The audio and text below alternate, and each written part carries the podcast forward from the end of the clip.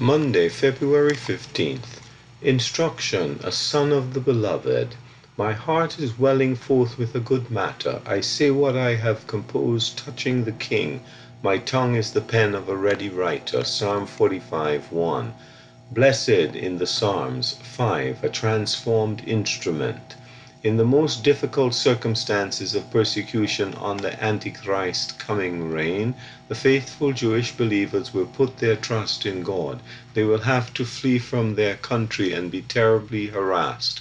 Psalm 44 9 to 25.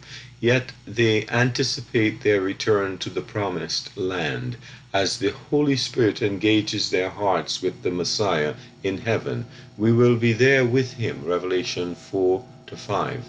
These devoted believers on earth will look forward to Messiah's glorious appearing.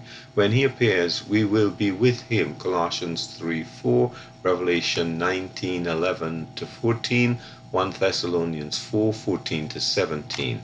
Despite their difficult circumstances, those faithful ones will rejoice in the Lord Jesus, for they will know him as glorified, just as we do. Hebrews 2 9.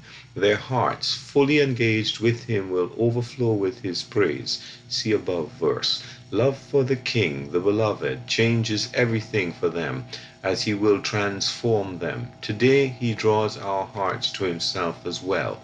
The Holy Spirit leads us to bring praise and glory to the Lord Jesus. Doing so makes us blessed or happy, despite adverse conditions. With the heart set right, our tongue can be used in a proper way.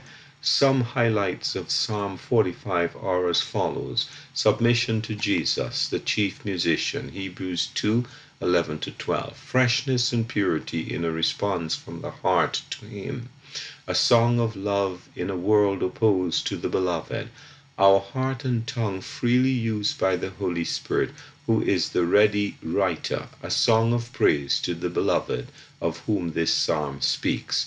Taught in God's school today, our tongue is used in worship. Are you a transformed instrument glorifying the Lord Jesus? Alfred E. Bouter.